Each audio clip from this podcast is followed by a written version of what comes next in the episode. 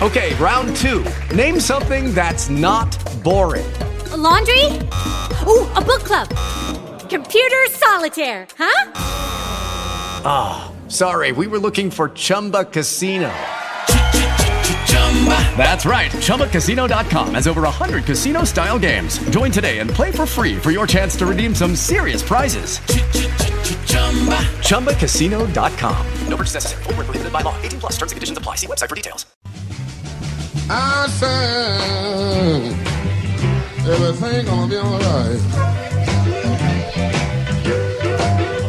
I said, everything will be alright. Good day wherever you're listening from, and welcome to Indoor Air Quality Radio. It's IAQ Radio for Friday, September 11th, 2015. 14 years since that terrible day. Thoughts and prayers go out to those who were affected, those that died, and those who were part of their families and friends. This week is episode number 382. My name is Radio Joe Hughes. Here with me in the studio is our engineer, John. You gotta have faith. And joining me from the old Studio C back in McKees Rocks is the Z Man, Cliff Zlotnick. Good afternoon. Hello, everybody. Good day, Cliff. Okay, this week's guests are going to be Luke Gard and Kevin Kennedy, both with Children's Mercy Hospital in Kansas City, and Eric Shapiro. These guys are, are true uh, scholars and gentlemen. I love working with them. We've been together for quite a few years now. Luke and Kevin and I have worked together for years. They come and help me teach courses at the uh, summer break and now the Healthy Building Summit.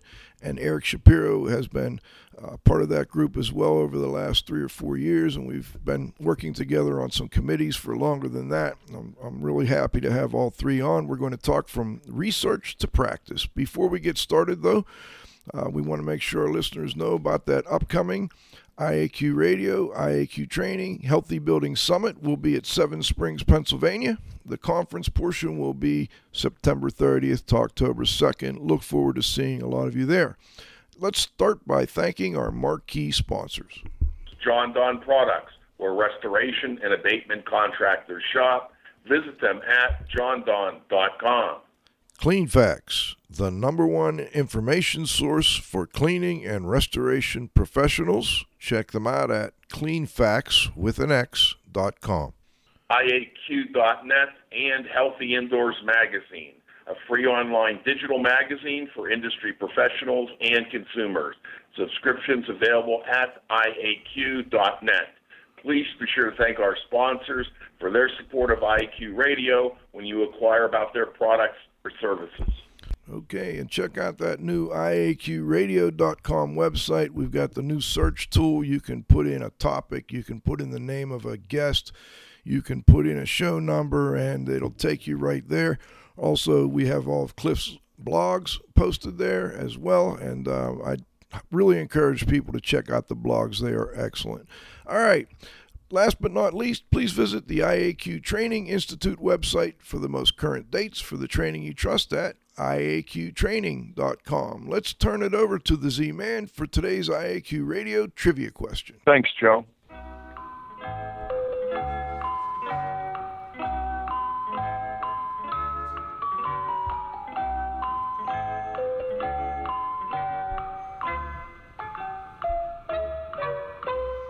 Win a cool prize by outcompeting fellow IAQ radio listeners and being the first person to correctly answer the IAQ radio trivia question each week. Submitting your answer is easy. You can either either email it to czlotnick at cs.com, or if you're listening to the show live, you can text in the answer via your computer. Sorry to report, there was no oh. correct answer to the last trivia question. The IQ Radio Trivia question for Friday, September 11th, 2015, has been sponsored by Triska, the Tri State Restorers and Specialty Cleaners Association, who have been serving the needs of and advocating for their members for over 30 years. Remember, Triska is your link to industry training, certification, standards, and events. Their website is trsca.org. Now for today's IQ Radio Trivia question. Name the English physicist and mathematician who was the first to realize that scientific discovery needed both induction and deduction. A revolution in the scientific method that took science into the modern age and refined the scientific method process into the one that we use today. Back to you, Joe. Excellent, Cliff. And I uh, hope you get over that cold there you're fighting. Next, I want to do a quick intro. I mentioned our guest names and, and how, you know, we've been working together for years, but let me get something a little more formal. First is Luke Gard. Luke has a biology degree from the University of Kansas, and he's been working in the environmental related sciences since about 1994. He worked at several environmental laboratories in the Kansas City area, and then he began working for the Center for, Center for Environmental Health at Children's Mercy Hospital in 2005. He did a lot of work early on with families and assessed homes, and then he became interested in the school facilities and how to make them safe and healthier for students and staff. This led to the creation of the Safe, Healthy Schools program with the Center for Environmental Health, and he's got to go inspect a couple million square feet of facility next week. He's also an instructor for the National Center for Healthy Housing, and uh, we're looking forward to talking to Luke. He also helps IAQA courses and has been a member of their membership committee and the IAQA Healthy Homes Committee, which I believe is being reinstated. Kevin Kennedy is the director for the Center of Environmental Health at Children's Mercy Hospitals and Clinics in Kansas City. He's been involved in environmental health science and industrial hygiene chemistry consulting for over 25 years. He has a master's degree in public health from the Kansas University Medical Center, and his bachelor's degree is in natural history from another University of Kansas, another Jayhawk. We also have with us today Eric Shapiro.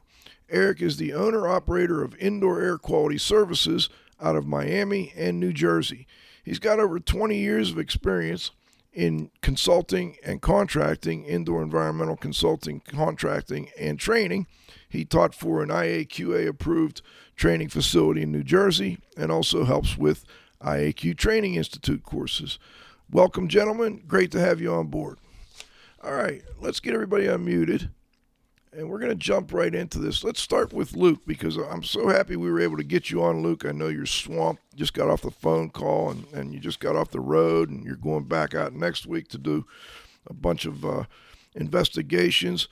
When we're talking about research, where do you look, Luke, when, when you're looking for research that helps you determine how to do your indoor environmental quality assessments, investigations, remediation? Where do you look? Where's the best information? Um, boy, there's a lot of great sources out there. I would definitely include uh, like the IAQA, IICRC, um, EPA, HUD, um, and even some listservs um, offer some good insight into kind of up and coming or uh, cutting edge research as well. All right, let's let's turn that over to Kevin. Kevin, where do you go for the research information you're looking for? Well, certainly those those same places, and over time, when you go to uh, some of the major conferences and, and hear presentations, uh, you get the opportunity to hear uh, some of the researchers themselves talk about their latest research, and some of it is, is, isn't even published yet. They're showing the latest results, and you hear from them uh, when that'll be published. And I, I'll tell you that uh, just from our experience of even talking with uh, people who hire consultants and are concerned about liability or whatever, one of the first things that legal teams look for is what societies do you belong to, what uh, certifications do you have, what memberships do you have, because those things indicate you're trying to keep up on the latest science. And then if you are able to do that, then looking for the the specific journals. And these days, uh, it's amazing how accessible a lot of the science and research is on online on the internet. Uh, most of us can get access to PubMed, uh, which is a lot of the health-based research, a lot of the environmental-based research. Uh, several organizations put out journals with excellent research, like the AIHA and and ASHRAE Journal. And uh, so, looking for those various uh, websites, they can have tremendous resources.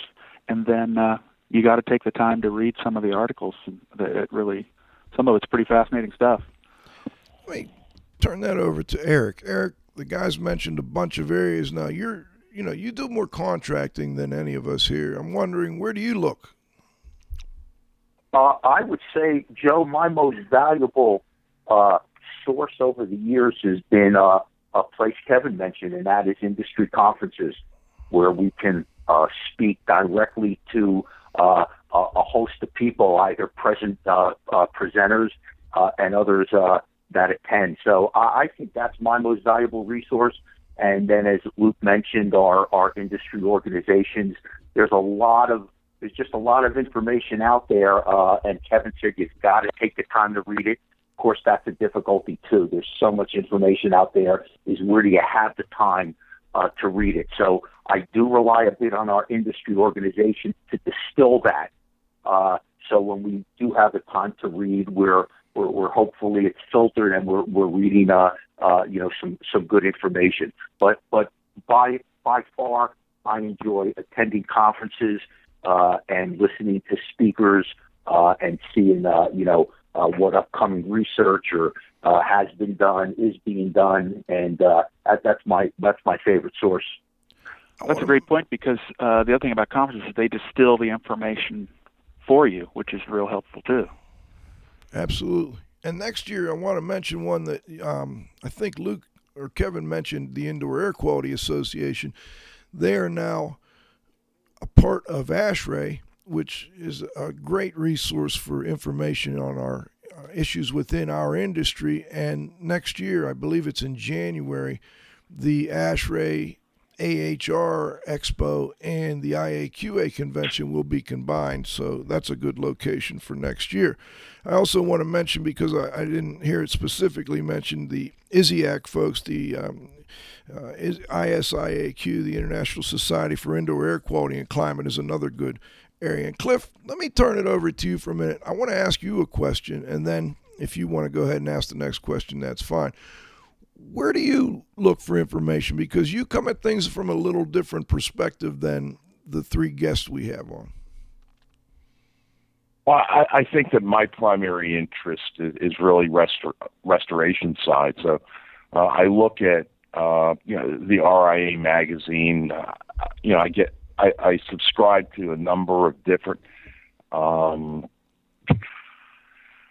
I guess they're web-based uh, news broadcasts. They're they're, they're free. Uh, RIA does one. ICRC does one. A couple of other organizations do them as well. And I, I tend to read down through that list and and uh, click on the ones that uh, interest me most. Um, I still like, believe it or not, I still like the other library, believe it or not, and uh, you know you can just get uh, access to old magazines, uh, you know, Scientific American, things like that. And you know, when you do internet research, you can't always get the the exact magazine, but norm, you know, Pittsburgh's very fortunate. We have uh, fabulous Carnegie libraries here, particularly the one in Oakland. It's you know on the University of Pittsburgh campus is just outstanding, and they just have uh, tremendous archive of information there. So I'm glad I asked you, Cliff, because I'd be remiss if I didn't mention Cleanfax, um, one of our sponsors, Cleanfax. They they have a couple of um, like digest type um, email type newsletters that go out, and uh, that, I think that would be another resource. I, I, I think there's there's one other thing too a lot of times I'll look at things that that, that are being patented and stuff like that. So I'll, I'll you know I'm interested in antimicrobial technology, and a lot of times um, you can uh, learn about patents that you know that have been filed and and and so on and so forth, and just. Uh, you just through internet search, and I found that real helpful as well. Well, and a lot of the scientific research uh, is what's been done to support that patent. So right you find a connection between the two oftentimes. For sure. Absolutely. I'd like to mention. And then, Joe, I just wanted to say real quick don't forget that upcoming Building Professional Summit at Seven Springs. Yeah. go. The Healthy Building Summit coming up. We'll be uh, having some great speakers there, actually, uh, several good keynote speakers. Uh, Dr. Siegel's coming in. We've got, uh, you know, we've got Ralph Moon coming in. We we've got Eva King. I mean, there's a, a long list, but I want to mention one more resource, and that's the Science Daily. Um, I get the Science Daily has a little digest every morning. It's one of the first things I check. A lot of the articles I put in the weekly show announcement come from that Science Daily. So they they now gather together all the different science related news announcements that somebody did research on this or they found this or whatever and they give you a real quick summary of that and then a link to where you can get more information. So uh, I think that's another great resource. All right, let's move on a little bit. Um, I wanted to talk a little bit about. Well, let me do. Let me throw another question out before I get into our um, research that we did. Does research inform practice, or does practice inform research, or both? Anybody? Both. Both. Yeah, it's a two-way street. I would agree. I think it has to be. Um, I I think that uh, in a lot of different fields, uh, the the practitioners figure out uh, some very important best practices, and then when they, uh, through conferences or whatever networks, uh, report to each other, uh, that information can get to the researchers to uh, study the effectiveness of something or study the innovation that the practitioners have figured out through practice. And then once that's studied and formalized, and there might even be publications to support it, then others who might have considered it as a practice would have evidence to substantiate that it is an effective practice and one that they should implement in their work. And we certainly have worked hard to do a, a combination. The reason I bring that up is, is twofold. One, it's something that Cliff mentioned a few weeks back. I don't recall if it was on the show or somewhere else when we were talking about our upcoming conference. Um, and you know, I was asking, you know, it's it's called research to practice, and I think he was bringing out the point that oftentimes practice drives the research, and that practice is, in in essence, research to some degree. So over the past two years, we have done uh, every year. Uh, you guys know, maybe some listeners don't know. Every year, the IAQ Training Institute for the last seven or eight years now has had what we called our summer break event, where we do all the different courses that we do during the same week.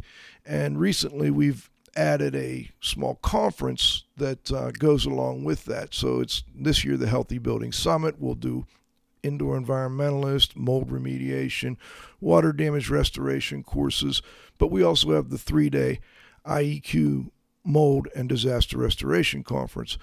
Two years back, we did something similar at Hidden Valley, and during that particular conference, we started our own research project. And what I'd like to do is kind of, I'll give the overview of it, and then I want to get Luke and Eric to jump in because you guys actually did the the work. All right, Luke and Eric were teaching the indoor environmentalist course, so we had the opportunity to set up different hotel rooms in different configurations. The first year, we set up one room that was just negatively pressurized, so we sealed off the area just like you would on a normal asbestos abatement type project. We negatively pressurized the room.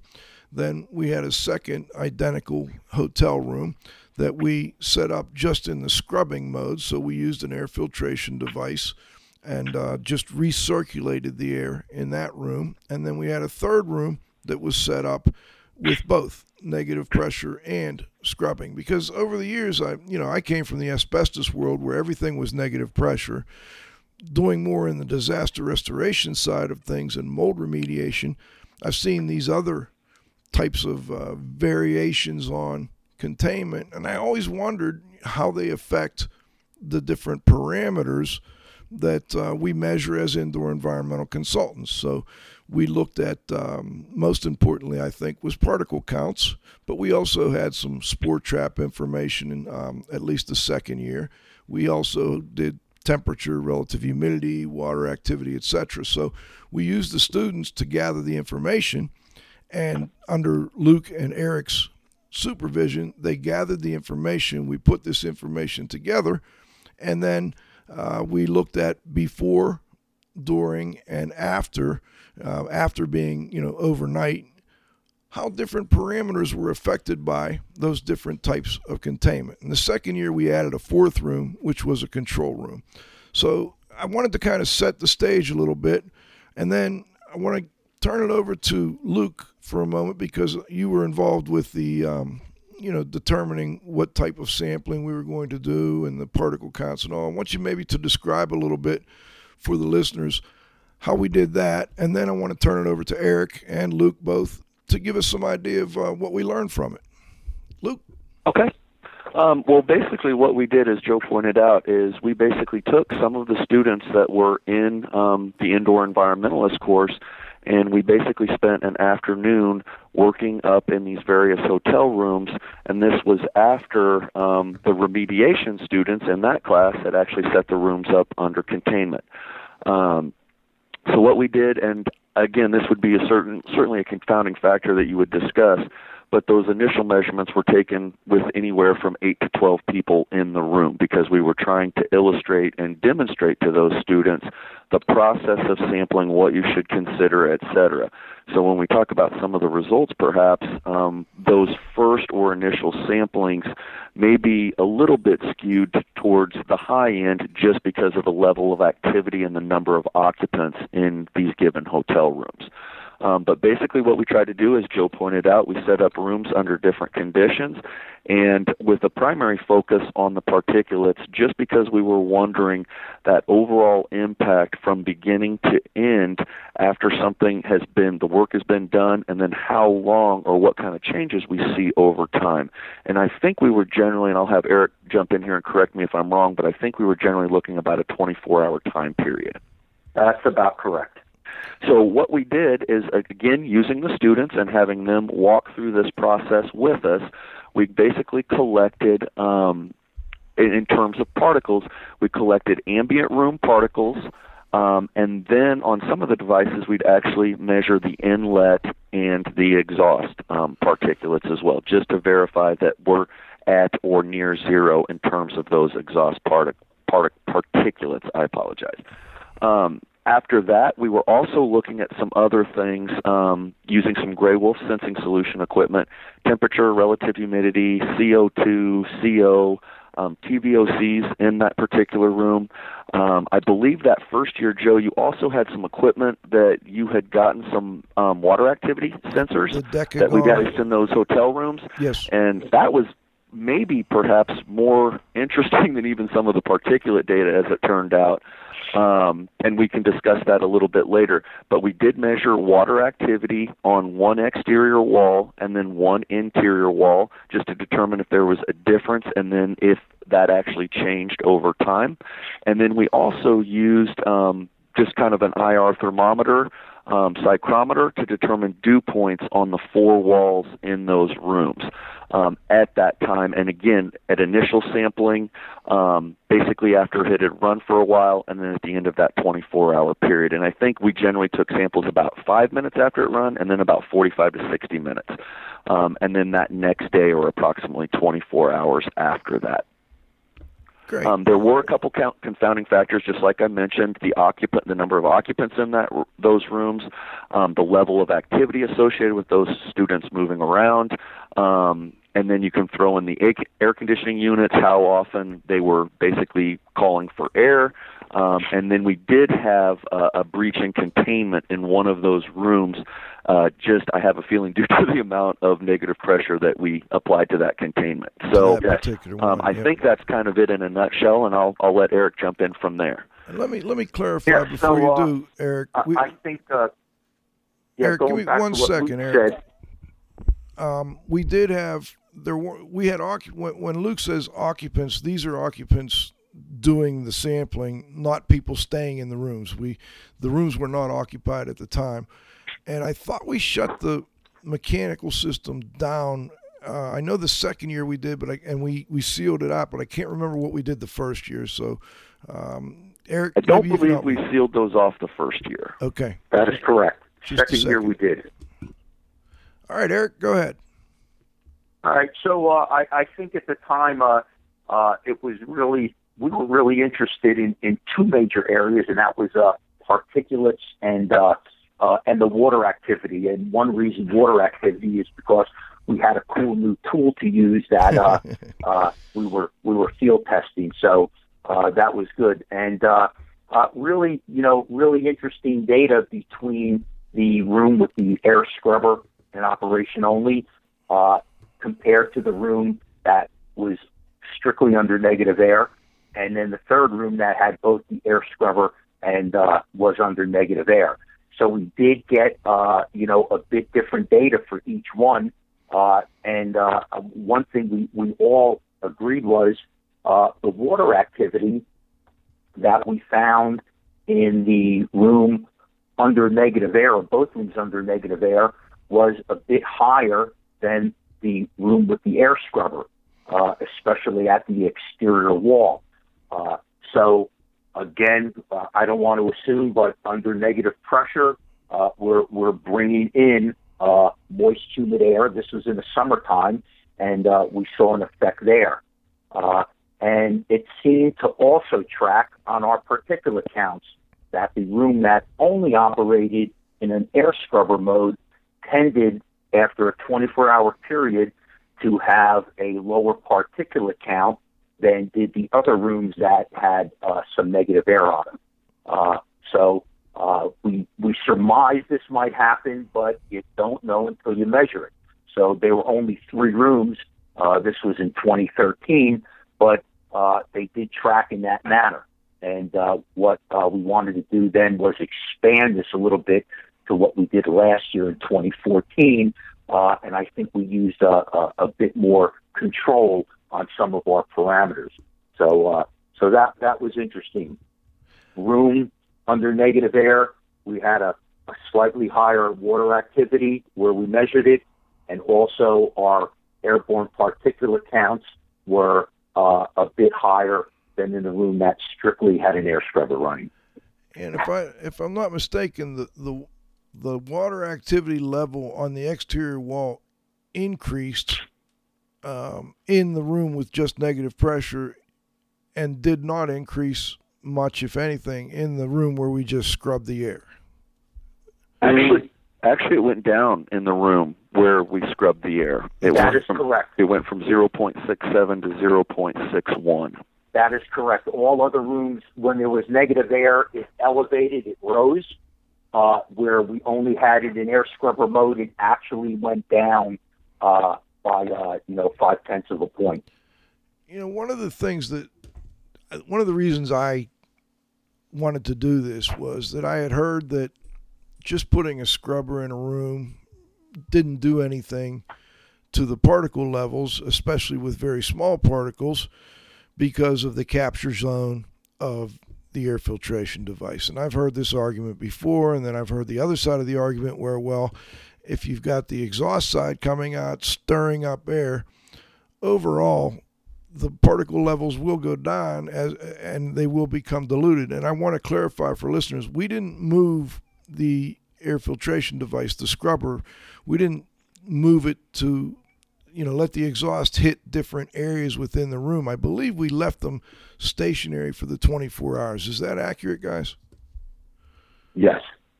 And even though we did leave them stationary, there was a pretty significant reduction, and I don't have the exact numbers in front of me. We just started to really pull this all together for this year's event, um, but it went down pretty significantly, and I think in all categories we looked at particle levels from point two from point three up to I think ten um, mic, uh, micrometers. So uh, they were pretty, you know, it was a pretty significant reduction in the scrubbing room. And then I believe the second room was more, you know, it did reduce it, the one that had the scrubber and the negative air. And with the negative air machine, the particle levels I thought pretty much stayed the same. Is that accurate, guys, or was there a slight variation well, on that? if if if you take our 2014 data, which uh, uh, uh, Luke and I were able to uh, have a little more maybe a little more control or, or a little more focus on it. Just to give you an idea, after 24 hours, the room that had both the negative air machine and the air scrubber in operation had total particle counts half of that of the room with only negative air. So there was a reduction that we got of half. And then the room that had only the air scrubber in operation was about 10% lower, uh, almost 10% lower than the room that had both negative air and an air scrubber. So a big, big reduction uh, going from negative air only to negative air with an air scrubber or air scrubber only. Luke, anything you want to add? No, I agree with that. Um, and I think um, when we start talking about water activity, I, I do want to just support what Eric said about um, we were in Pennsylvania in um, basically September, and uh, I, I believe the first year was Seven Springs, so you can imagine how much moisture was in that environment. And then, um, although we did not move the devices around in the room, as Joe pointed out, there was certainly enough currents um, and just general disturbance because of the amount of air that we were moving in that room that I think that there was a moderate level of disturbance in that, although we didn't move those units around to direct that exhaust stream to disturb things more. And, Let me, uh, Joe, can I ask a quick question? Go ahead. Just to confirm. So, uh, guys, on the lo- smaller particle counts, did you find the same level of reduction of particles in the two scenarios?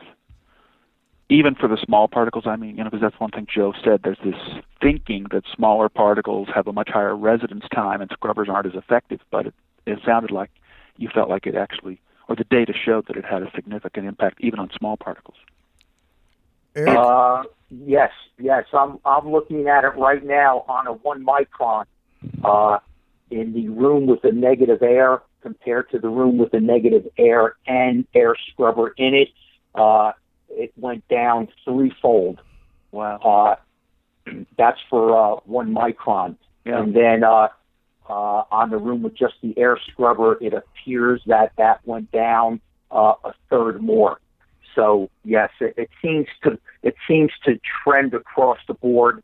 Uh, we do have a lot of data here, crunch, but as far as following the columns down, yes, it seems to uh, seems to trend across the board uh, uh, at all levels. And I would agree with that. And All Joe, right. I would You know, go ahead. say We're just talking about the concept of research to practice, practice to research.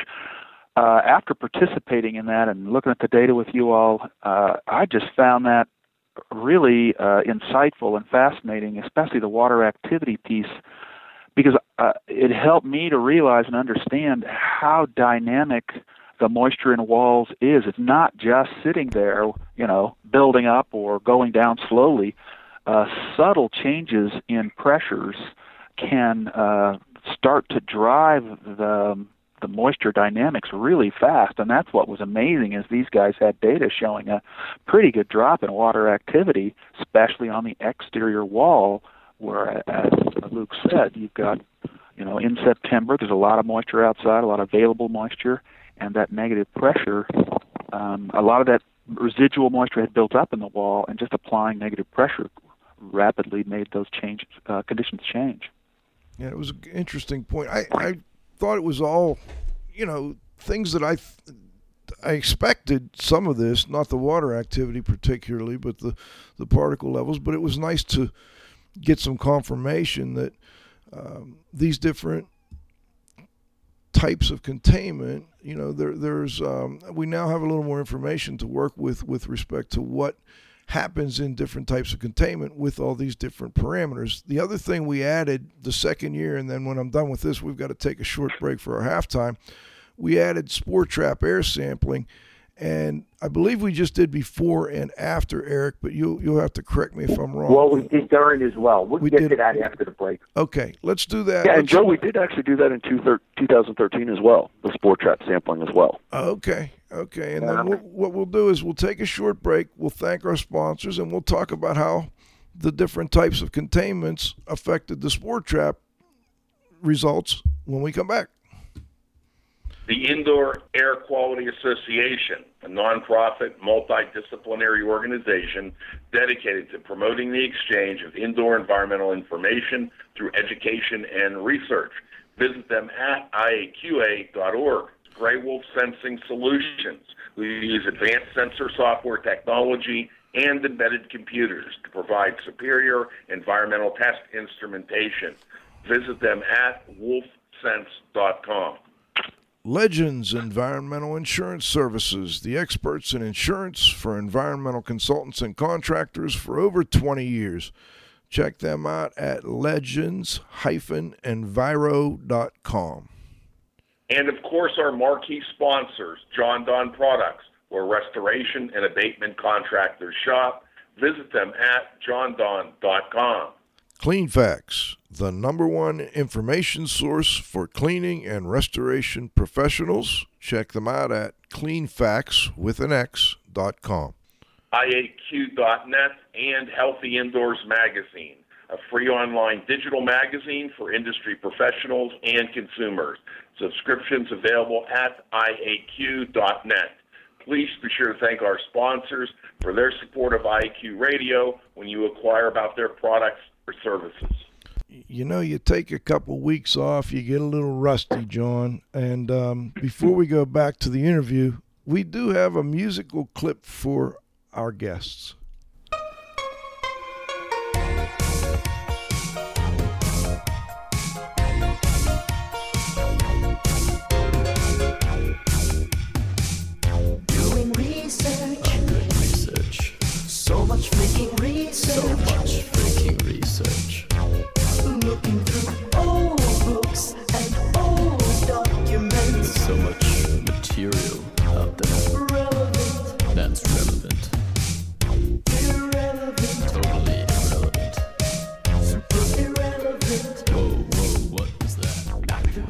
Was different, Cliff. Um, research. I don't know how well you guys could hear that. We'll fix it in editing. All right, let's get back to the Spore Trap results. Um, Eric, Luke, one of you, give me a give me a, Luke. I think or Eric, I think you had more of a chance to look this over a little I, uh, closer. yeah, I, I, I have the date in front of me from last year, and uh, uh, again, tracking the uh, just or trending just like the particulates did, the room that we had under negative air only, the pre-spore trap data, total counts I'm going to deal with now, excuse me, was 624 the total counts after, and that's after a 24 hour period, was 923. And that pretty much tracked with the uh, control room we had had.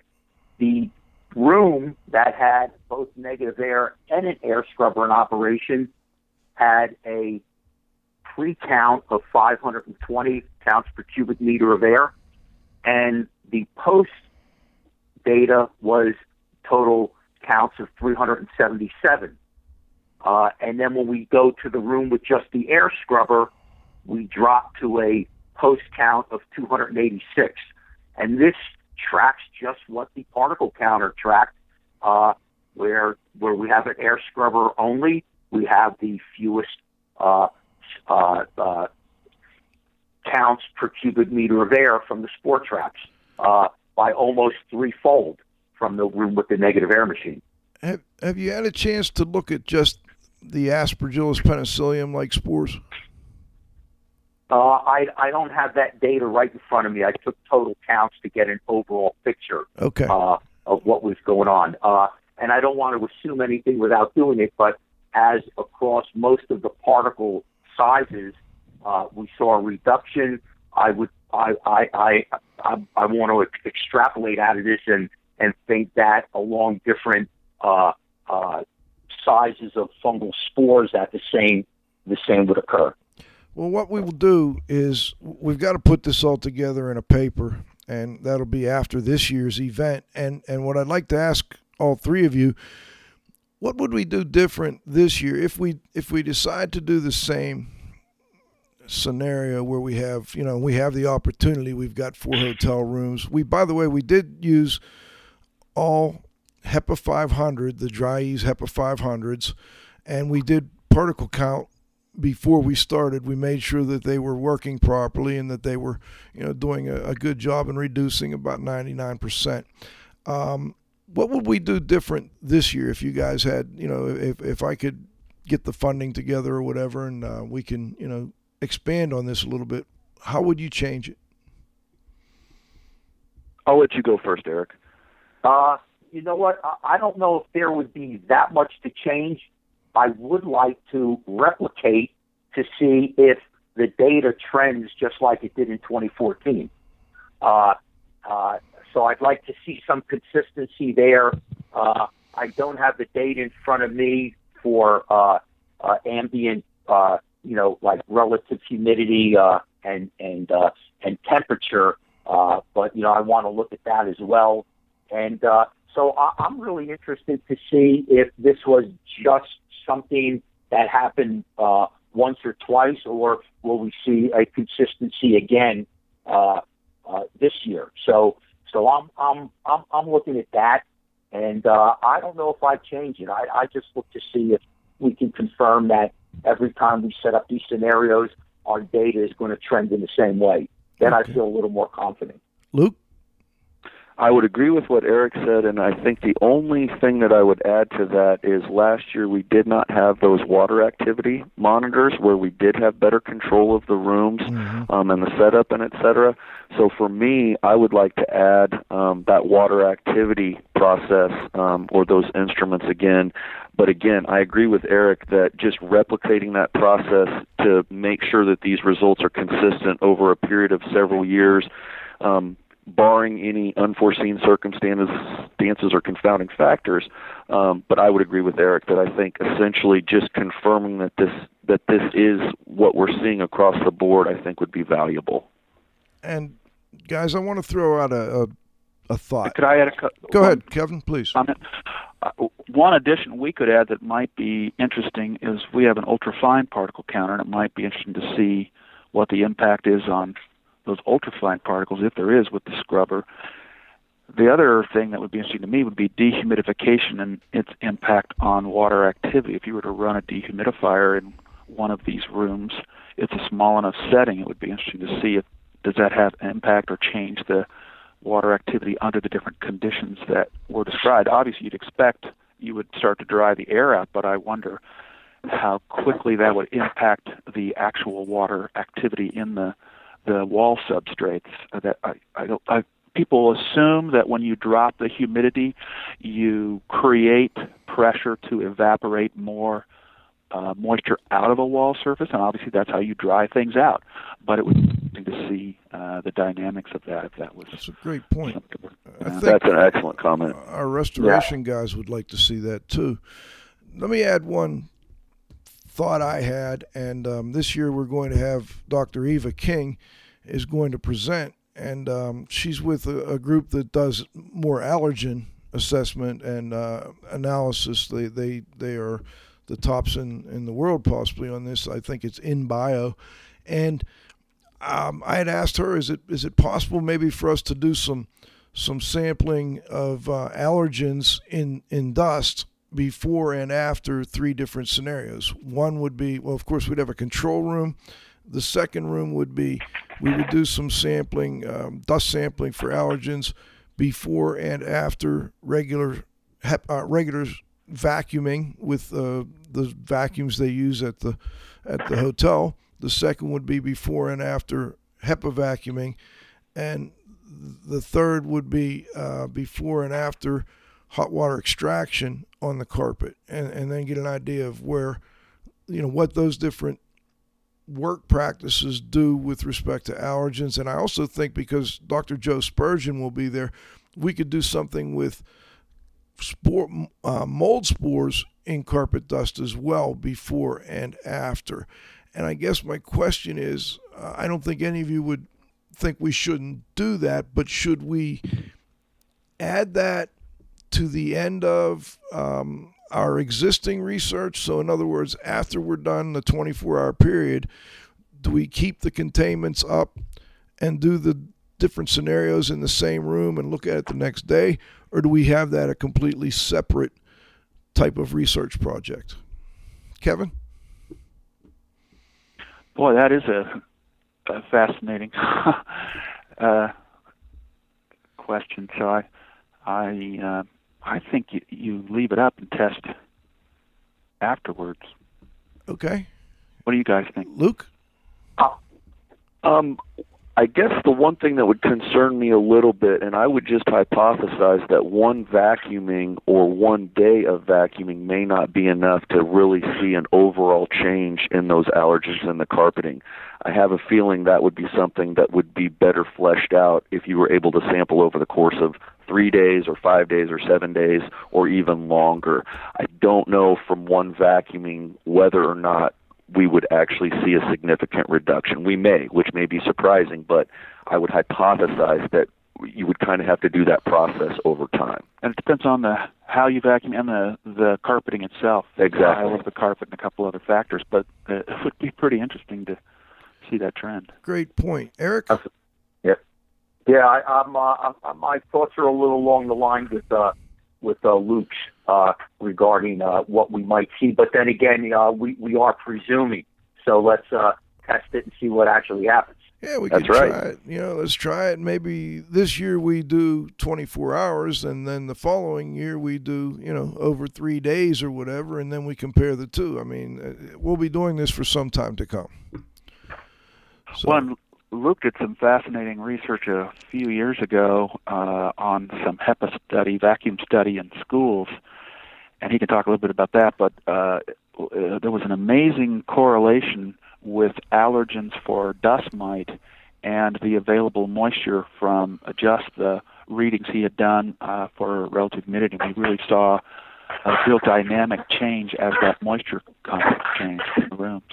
You know, that's a good, and part of the reason I asked that question was I wanted to get into that research that Luke was uh, doing, uh, I think it was a few years back, with respect to HEPA vacuuming. Um, but before we do, I want to make sure I pull Cliff in here. Cliff, any thoughts?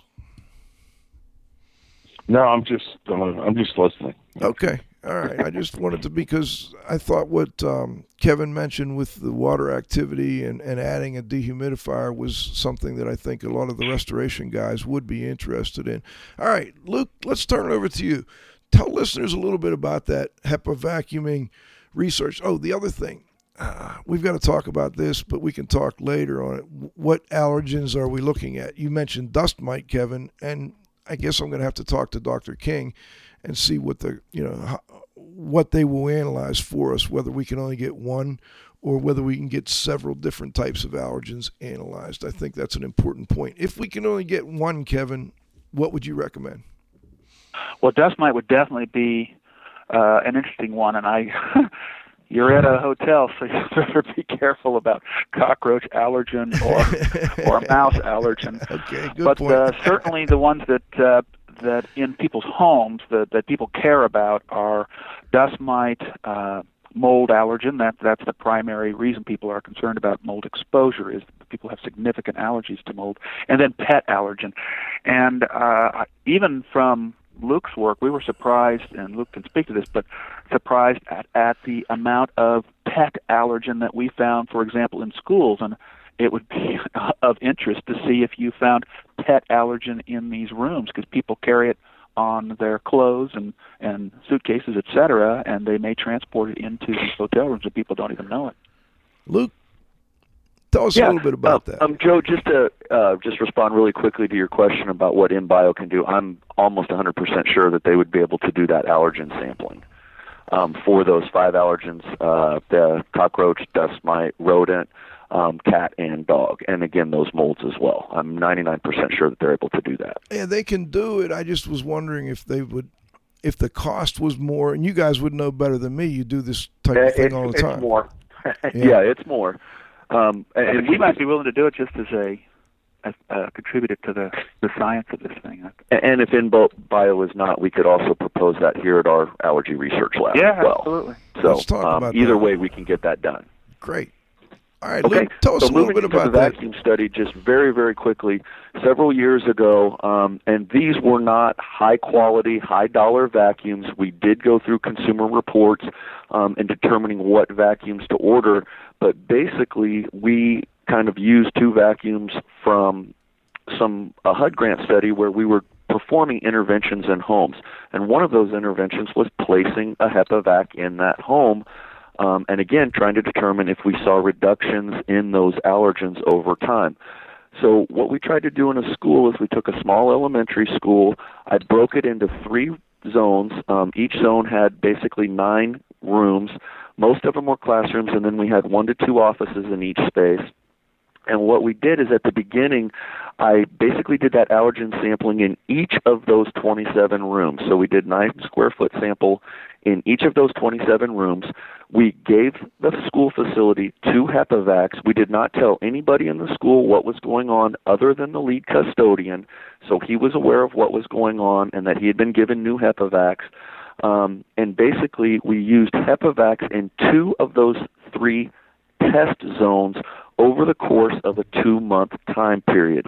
That third zone used their existing standard commercial upright um, vacuum, uh, linerless bagged vacuum, um, those ones that we kind of uh, equate to pigpen, you know, when you flip it on the switch and you see the dust cloud kick out.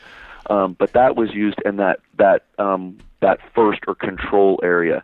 And again, the goal was to see what kind of reductions we saw in allergens over time.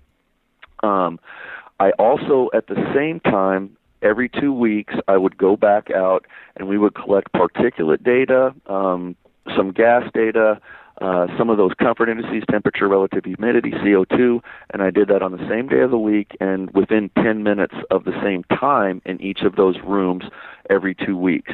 We also went back every Friday um, at the end of the week. I did not want to leave the vacuum allergens in the bag over the weekend because I didn't know about proliferation.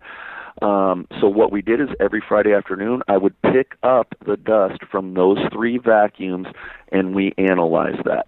After two months, we again I went back into each of those 27 rooms and collected the the allergen vacuum sample again. We analyzed those for those five environmental allergens.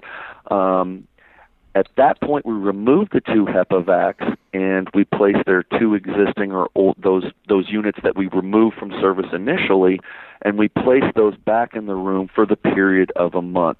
Same two-week sampling for gases and particles, temperature, relative humidity, etc. When the classrooms were occupied, um, again, picking up vacuum bags every Friday afternoon.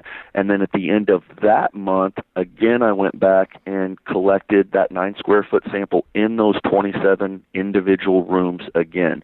And as Kevin pointed out, I, I want to, before I forget, one of the other things we did because we've surveyed staff and schools um, over the years, and one of the things that we found was their number one complaint related to custodial activities had to do with le- dust levels. And there's a number of reasons for that clutter personal items. Sometimes custodians are actually told not to dust personal items because maybe something's gotten broken in the past, etc. Um, but overall, dusting is a concern for staff. So we submitted uh, basically a survey to them, and we guised it under the the auspices of we're just confirming how happy you are with your custodial service. And I think we had seven simple questions, things like, is your trash emptied daily? Um, does your room appear clean? How do you evaluate your dust levels, low, medium, and high, etc.? Very, very simple questions, and they were asked um, every month over the course of those. So really, it was four samples because you had the starting point and the end point, and then the two months in between. But they had we had four surveys go out, and we did see, in addition to that decrease in dust mite, and not decrease, I would say a mirroring of dust mite allergen to humidity levels. You could almost track the dust mite allergen just with the humidity levels. You'd watch it go up and down. Hmm. But we also um, got survey data back, and that survey data indicated that the staff did feel like their dust levels had gone down. And the nice thing about that is we all know that with a HEPA vacuum, we're not re-entraining that dust that we're capturing from the carpeting into the occupied spaces of the room. So when we talk about schools, that may be a way to minimize the amount of time custodial staff have to spend on dusting um, if we are not re-entraining that air that that dust back into the airstream um, through the process of vacuuming. Interesting, Luke. Um, do you two, does Kevin or or Eric, do you want to add anything or ask a question of Luke on that particular study? Uh, no, I think I'm a little familiar with it uh, uh, prior, but uh, no, I'm good on that. Kevin? Well, the only uh, uh, challenge was uh, getting uh, them to use the vacuums regularly in, in those designated areas. And then, unfortunately, uh, it, it was a small pilot study, so uh, it was very hard to achieve uh, an adequate sample size for the statistical power that people want for research articles. So um, that was one of the challenges with it, but the information that came from it was uh, really fascinating for us. And I think, and this is again just a hypothesis, but I would hypothesize that we may maybe didn't see the reduction in some of those other allergens, particularly those pet allergens Kevin referred to earlier, because we have 25 to 30 kids loading up that room with pet allergen every day, and maybe that vacuuming was not sufficient enough, whether it's duration, um, like Kevin said, maybe depending on the pile, the type of carpeting, how long they were able to vacuum for, et cetera. Um, but that may explain why we didn't see some of those reductions in other allergens. Hmm. All right, I've got two announcements. Well, one announcement, one congratulatory uh, statement, and then I want to finish with something for Kevin. One announcement is this: um, I, I, was asked by uh, Dawn Weeks to mention that there's a introduction to the recognition, evaluation, and control of Legionella in building water systems uh, guideline webinar coming up September 15th through the AIHA and IAQA members. IAQA is a sponsor of the show. Uh, they get a discount for that webinar. So you can check out, learn more about it at the AIHA website with the big news with respect to Legionella and all the issues occurring, and New York now having actually a, I don't know if it's a law or an act or uh, some kind of requirement that people test their water systems for Legionella. I know ASHRAE now has a uh, another Legionella. Um, I don't know if it's a guidance or standard that came out. So there's a lot of interest in Legionella right now. That one's Tuesday, September 15th. You can learn more on the AIHA website. The other thing I wanted to mention was that four model programs in Alaska, Maine, Missouri, and Wisconsin were the winners of the inaugural HUD Housing and Urban Development Secretary's Award for Healthy Homes. And Children's Mercy Hospital was one of the four. And um, I wanted to say congratulations to Kevin and Luke and your team at Children's Mercy for uh, being one of those four winners of that inaugural Secretary's Award for Healthy Homes. Um, and then finally, if you want to mention something about that, go right ahead, Kevin. But after you do, I want you to just briefly kind of pique people's interest about the e health model that uh, you've been working on. Well, first, uh, thank you very much for mentioning that recognition. We were deeply honored to to receive that award, and, and we got that award because of uh, years of dedication of people like Luke and Erica Forrest from our staff and Ryan Allenbrand from our staff. They are the people who do the work every day that uh, makes uh, the colleagues and partners and clients that we work with uh, appreciate what we do and, and uh, and recognize us. So uh, thanks to them and uh, tremendous honor for us. Uh, as far as uh, the model, um, uh, as you mentioned, uh, we do do research and uh, uh, have been involved in a variety of publications. And, and I had commented to Joe at one point that our one of the more popular publications that we have developed or put out there uh, went out in 2012, and it was about a model for assessment and exposure reduction. And uh, it's just an approach that we recommended. We've seen it referred by many others. Uh, it's uh, in the uh, journal uh, Current Allergy and Asthma uh, Reports uh, from 2013, I think it was.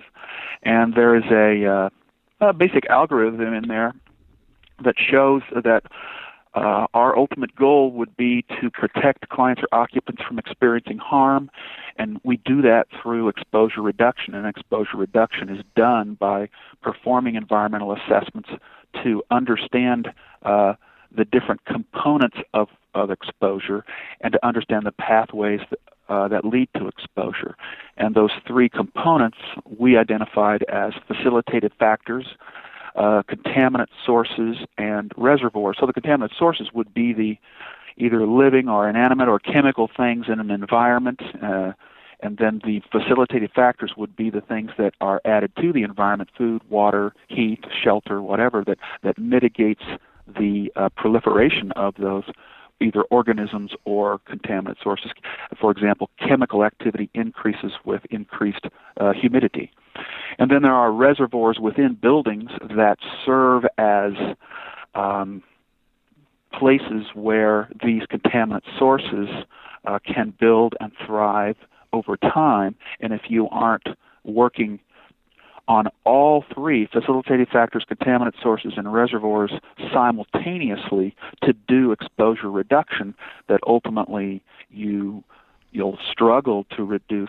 exposure and people will continue to feel health effects.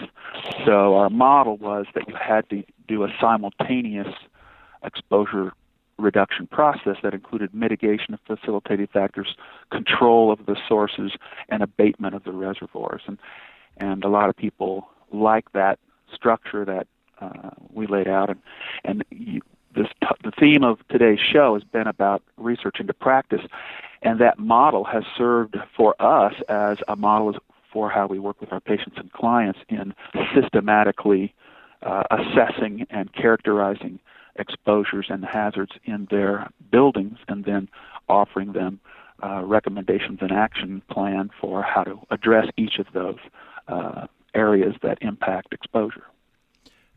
Well done, Kevin. I didn't think you could do that as quickly as you did. I knew you wanted me to go fast, so I, I went quickly. But I appreciate you letting us mention excellent. that. Uh, uh, and, and Luke can tell you, we have built a, a, a training structure, and that's one of our missions is to train others in in what we have found to be good practices for us as we try to translate research into practice. And I want to I want to mention Dr. Portnoy, and, and I see he was on that paper, and uh, Christine, I give me that last Chacha. name, Chacha.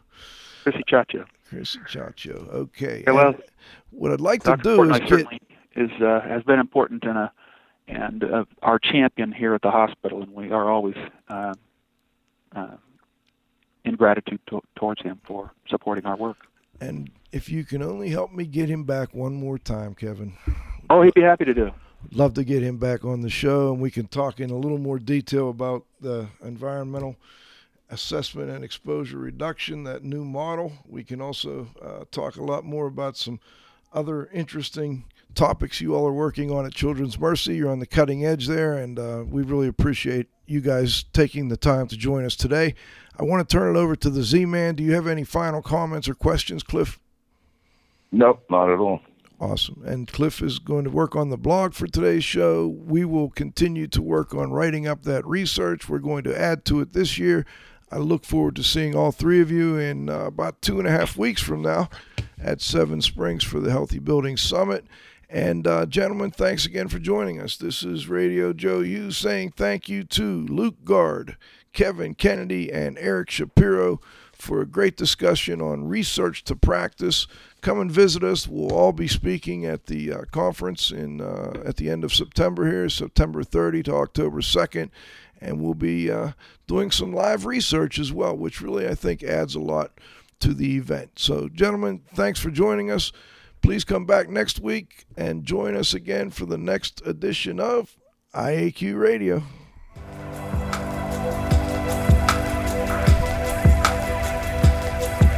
This has been another IAQ radio production.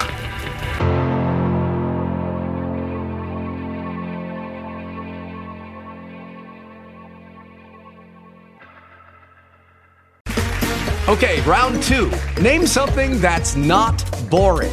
A laundry? Ooh, a book club. Computer solitaire, huh? Ah, sorry, we were looking for Chumba Casino. That's right. ChumbaCasino.com has over 100 casino style games. Join today and play for free for your chance to redeem some serious prizes. ChumbaCasino.com. No purchase necessary. Where prohibited by law. 18 plus terms and conditions apply. See website for details.